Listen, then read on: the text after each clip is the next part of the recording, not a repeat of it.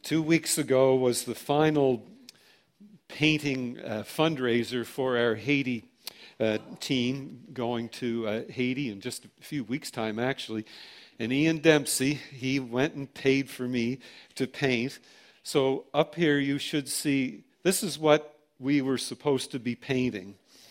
And then, like, I have no talent whatsoever, but it, it actually turned out not too bad. They had, uh, uh, no, you're not supposed to clap. That's not the point of this. they had a gray option and a yellow background option. The gray option was more manly. I asked for gray paint, and we were seated at the back, and she brought me yellow, so I couldn't bother her again. There were so many others. But then the yellow picture, as you can see up there, the bike wheel was supposed to be in the corner, so I tried to switch back to the gray one.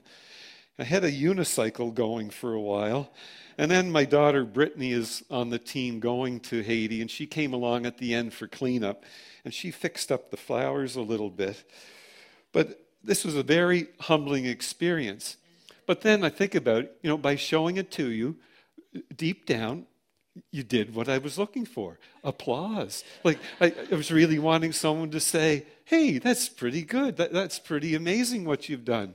I bumped into one of my neighbors. He was out walking his dog, and what are you carrying? Well, I had to show him, and I explained what I was doing. He said, That's actually pretty good. And I go, Oh, yeah, yeah, it is. But we struggle with humility. We struggle with our motives in so many things because we seek the approval of others. And we'll do anything we can to get that approval. And we want to save face. We want to look good. We would rather fool someone and give the appearance of pride and confidence than for them to see the weakness that we have and the needs that we have. So, as we continue to study through the book of Philippians, we're examining what a life of fullness is really like. Fullness when we feel empty.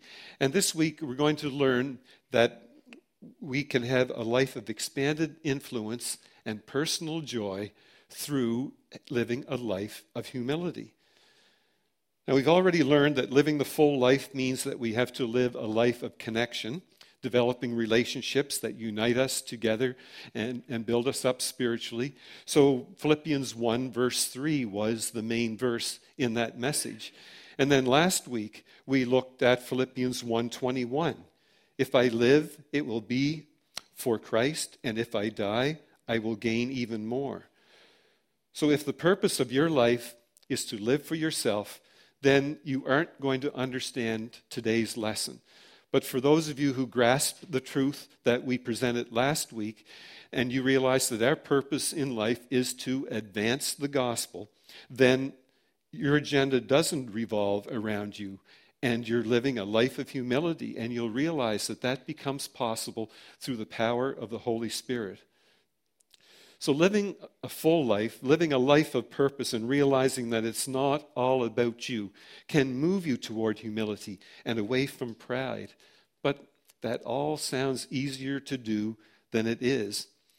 Like Benjamin Franklin said this He said, There is perhaps no natural passion so hard to subdue as pride disguise it, struggle with it, mortify it as much as one pleases, it is still alive and will every now and then peep out and show itself. Even if I could conceive that I had completely overcome it, I would probably be proud of my humility. And it's so true, isn't it? It's like the guy who was actually given the humility medal by his coworkers, and then they had to take it back because he wore it every day, 24 7. So, as you read through the book of Philippians, you get the impression that Paul loves the people of Philippi, but he's disappointed by one thing. And it seems that they've developed a reputation for bickering with one another. And their joy is being robbed by the craziest reason. So let's look at this together and find out how we can be humble. And first of all, we see that there is an elusive principle. So, beginning with verse 1 Is there any encouragement from belonging to Christ? Any comfort from his love? Any fellowship together in the Spirit? Are your hearts tender and compassionate? Then make me truly happy by agreeing wholehearted with each other, loving one another, and working together with one mind and purpose. Don't be selfish. Don't try to impress others. Be humble, thinking of others as better than yourselves. So, that last verse I want to keep up there for a moment because that's one that I would like you to memorize this week. It's longer and it's tougher than the one we looked at last week, but I think you're up for it. So just say it, just quote it together out loud. Don't be selfish. Don't try to impress others. Being humble, Thinking about others better than yourselves. All right, so that's your motto for this week. In the opening verses, Paul is basically saying, if you get anything out of this church living thing at all, please get along with each other. Like, be humble. Don't always be so selfish, so ambitious, so conceited. Put other people ahead of yourself. But one of the telltale signs of maturity in the Christian walk is the ability to think of others as better than yourself. Now, we don't expect this from a two year old. We give a two year old some leeway. You go to a two year old's birthday party and it comes to the gift opening. And usually there are all kinds of gifts, and the little one is ripping into those. And then eventually the guests decide, I like that gift, I like that toy, and I'd like to play with it. But no, that's mine. No, that's mine. And so we see that come up at an early age, and we may excuse it in a two year old, but we dislike that in an adult. In Matthew 23, verse 12, whoever makes himself great will be made humble. Whoever makes himself humble will be made great. And then in James 4:16, and he gives grace generously. As the scriptures say, God opposes the proud but gives grace to the humble. Now, I don't know about you, but I'd rather God giving me grace than God opposing me. Uh, that's what I want in my life. So, here are four types of pride that John Ortberg described in his book, The Life You've Always Wanted. And the first form is vanity. And that's the most common form of pride. And vanity is actually described as a preoccupation with one's appearance or image. So, that ever happen in your life? Stubbornness is the second one. And that's the pride that shuns correction. It's an inability to stop defending oneself, that you dig in your heels because you must always be right and never wrong. Mm. Even when you're wrong, you, you can't quite admit it to yourself. And then there's exclusiveness. And that's the ultimate pride. That's a belief that others are beneath me. And we say, oh, I'd never do that. But at times we self righteously look down at others. Hey, Jesus told a story in Luke chapter 18 about two men that came in to worship in the temple. The first man was a Pharisee, and he enters the temple and he's praying to God. Thank you, God, for not making me like others who aren't nearly as religious as me. And then the other man was a tax collector. And he's basically there. He has humbled himself. He has his face in his hands. He doesn't dare to look up. He beats himself on the chest and he prays, God, have mercy on me. Uh, I'm a sinner in need of grace. And Jesus commented that it was the tax collector and not the Pharisee who left that day right with God. See, that pious Pharisee saw himself as better than others, but he didn't get right with God that day. And the last type of pride is approval addiction.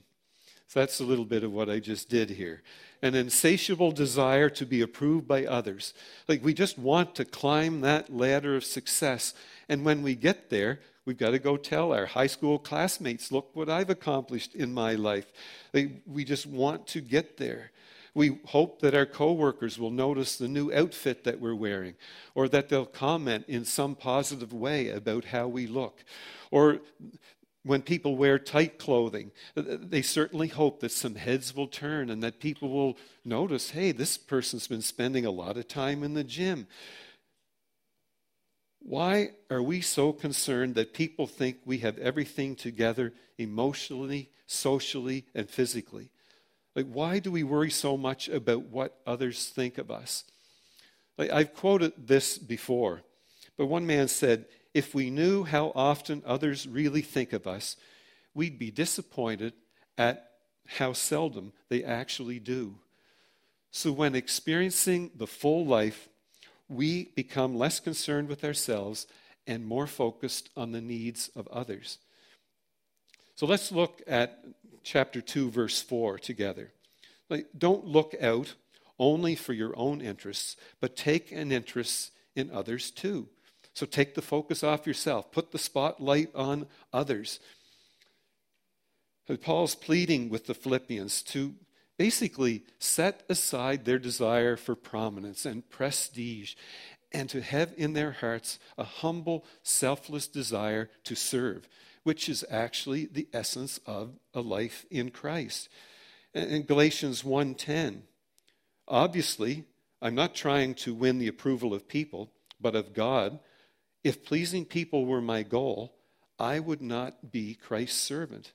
So he's he's basically explaining what is behind being a servant of God. But if I have to be honest, I have to say that I struggle with this because there's a part of me that likes it when a total stranger gives me a compliment. There's a carnal side in all of us that seeks to win the attention of others and thrives on people being pleased with our actions and our accomplishments. So to be humble is that seemingly elusive principle. But then Paul goes on to talk about the perfect example. And if you have any interest in living the full life, then pay attention to how Paul paints this example of the life of Jesus Christ. Now, the preceding verses actually set the stage for the main part of the passage. And Bible scholars believe that Philippians 2, verses 6 to 11, was actually a Christian hymn used in worship in the church. And it, Paul inserted it into this letter at this point. And people familiar with it and in this setting would realize that this gives the idea which Paul wants to emphasize the idea of humility. So, beginning with verse 5 In your lives, you must think and act like Christ Jesus. Christ himself was like God in everything, but he did not think that being equal with God was something to be used for his own benefit. But he gave up his place with God and made himself nothing. He was born as a man and became like a servant. And when he was living as a man, he humbled himself and was fully obedient to God, even when that caused his death, death on a cross. Like, wow. Like, if you ever feel like nobody in the world loves you, uh, just read this passage and you'll realize that someone does. Or if you feel like God doesn't care for you and he's off in some far off, distant galaxy, then memorize this passage of Scripture. If you ever think that the God of the universe is so impressed with himself that he'd never associate with commoners, then it's time to pick up your Bible and read these words from the Apostle Paul because it is the gospel. Without Jesus humbling himself and coming to the earth, living a perfect life, dying and atoning death, we would have no assurance of the forgiveness of our sins. See, that sixth verse in the New International Translation says, your attitude should be the same as that of Christ Jesus, who, being in very nature God, did not consider equality with God something to be grasped. So Paul begins by saying that Jesus is God and he became a human being. And no one had more right to be proud. No one had more right to stand up straight with their chest out than Jesus. No one had more right to hold on to his position.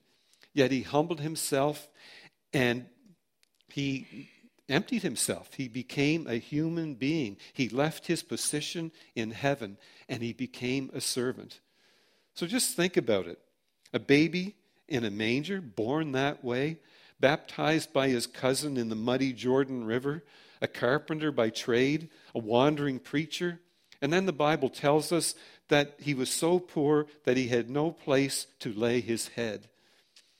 Now, I always tell stories about growing up on a farm, and a lot of you have never lived in the country. So maybe you've driven by a grain field as it is getting close to harvest time. And we drive, I still drive by them now. We drive by them on the way to Ian and Ruth Dempsey's cottage on the north shore of PEI. Maybe when I'm biking by, I get a better look because I'm not going as fast. But you'll see some of those stalks or heads of grain standing straight up. And people would think, wow, you know, those must be the most impressive ones. But they aren't. A farmer will tell you that they're actually almost good for nothing other than straw because they're empty. There's no grain growing in that. So it's up straight. But then farmers will tell you the ones that are bent over, the stalks of grain that are bent over, they're the ones that are full of beautiful grain. And I was thinking, you know, someone observed that the growing Christian is like a head of grain. The riper we grow, the lower we bend. Like there's no cockiness there, there's just an acknowledgement of who the Creator is and who the creature is. And humility is the beginning of that. Back when Muhammad Ali was at the height of his boxing career, he was on a plane and they were about to take off on a flight. And he wasn't putting on his seatbelt. So the flight attendant, sir, would you please put on your seatbelt? And he goes, Superman don't need no seatbelt. And the attendant quickly replied, Superman don't need no plane. Put on your seatbelt. and he quickly did that. So contrast that with the perfect example as Paul goes on to describe Christ by saying, He humbled himself and was fully obedient to God even when it caused his death, death on a cross. So he was arrested like a common criminal. He was ridiculed. He was beaten. He was stripped of his clothing. He was nailed to a cross. And this just wasn't any ordinary death, but this was the most painful, visible, mem- memorable, and humiliating death that anyone could ever imagine. That's why in Romans 5 8, Paul said, But God showed how much He loved us by having Christ die for us, even though we were sinful. So we think, you know, that's unbelievable. Like, why? But then Paul goes on to explain that because of the ultimate humility displayed by Jesus in his willingness to die a sacrificial death, something great happens. So look at verses 9 to 11 of Philippians 2. So God raised him to the highest place. God made his name greater than every other name, so that every knee will bow to the name of Jesus, everyone in heaven, on earth, and under the earth, and everyone will confess that Jesus Christ is Lord and bring glory to God the Father. Years ago, there used to be a commercial on TV by Fram Oil Company. And they had one of their employees on there, and he was talking about how important it was to have regular vehicle maintenance, change your oil regularly. Then he talked about the fact that their company was superior to all others. And at the end of the commercial, th- this is basically what the guy said. He said, You can pay me now or you can pay me later because they assumed that you would eventually end up going to them and using their product. Like, do you know what this world is coming to? This world is coming to a day when every knee will bow before Jesus and every tongue will confess that Jesus is Lord. So, Jesus is basically saying you can bow now or you can bow later. Because when you hear the trumpet sound, it will be too late to admit that you are a sinner and that Jesus was sinless. So if you don't admit that now, it will be too late then. C.S. Lewis said, You get no credit for kneeling when it becomes impossible to stand. So it on that day, even those who have never confessed faith in Jesus Christ, they're just going to be driven down onto their knees to bow before him. But you won't get any credit for that if you haven't knelt down to him in this life. Now, I just need to make a few practical applications as we wrap up. Philippians 2, verse 12 is the first one. And he says, My dear friends, You have always obeyed God when I was with you. It is even more important that you obey now while I am away from you. Keep on working to complete your salvation with fear and trembling. Now, what does that mean? Like, keep on working to complete your salvation with fear and trembling. I thought that we were saved by the grace of God and not by works. But you know, some people think that the spiritual life is like a rowboat. You do all the work yourself. God has no part in this whatsoever. You just kind of earn your way into heaven. And then some people think the Christian life is like a cruise ship. God does all the work for you. You just laze around and the food is brought to you and you're moving across the water without any effort whatsoever. But the truth is, the Christian life is more like a sailboat. That you've got to do some work in raising the sail and maybe controlling it a little bit so that you catch the wind, but the wind is the real power that moves the boat. And it in our lives, the real wind is the Spirit of God working in your life. If you've placed your trust in Jesus Christ, you should feel secure and you don't have to be looking over your shoulder and wondering, oh, oh no, am I saved or not? Questioning whether or not He will come through on His promise. But that phrase, keep on working to complete your salvation, should remind us that we need to keep our sail up and that there needs to be a healthy respect and reverence for who God is and the power that He has. And that leads into verse 13. For God is working in you, giving you the desire and the power to do what pleases Him so, yes, it's God at work in you. He keeps on working to complete your salvation. And then another application is found in verse 14 do everything without complaining and arguing. Like, do you know what one, one of the most obvious signs of pride is? It's complaining, it's grumbling.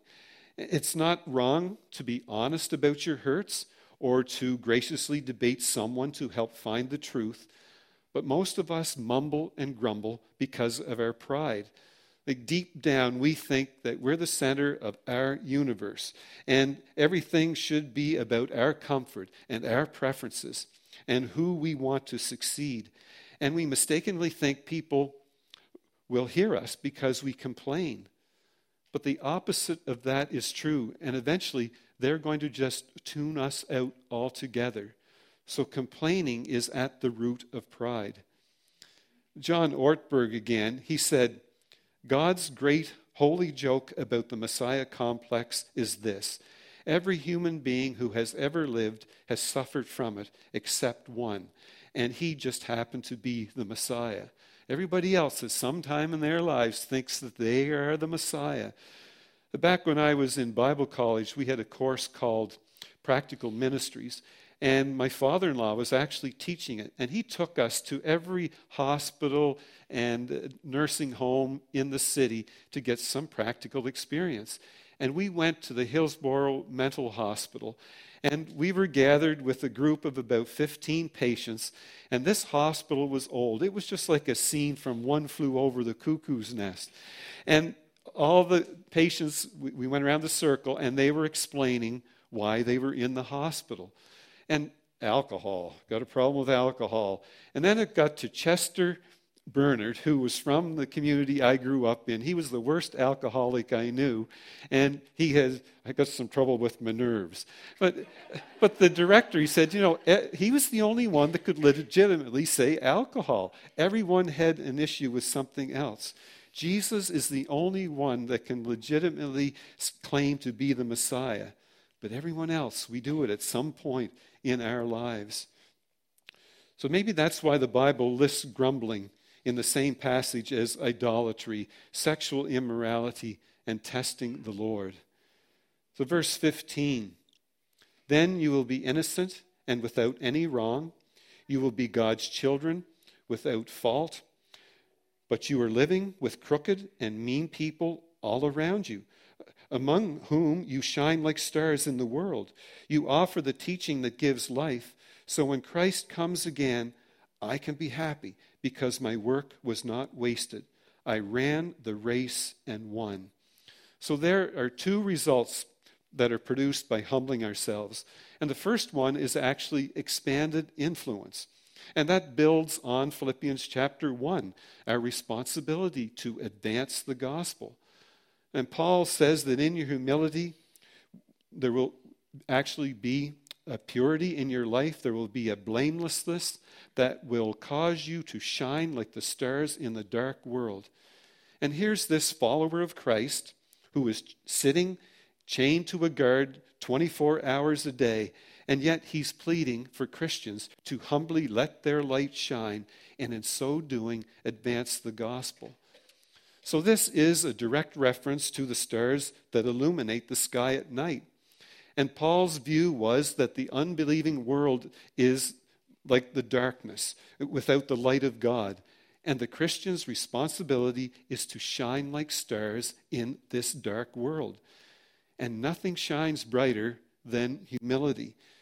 Every Christ follower is to be a light. And when we all come together in this room, it's, it's a joy, it's a beautiful sight. But the light actually isn't needed here. The light is needed out there in the world. So let that shine through this week. And then we experience personal joy, verses 17 and 18. Your faith in the Lord and your service are like a sacrifice offered to him.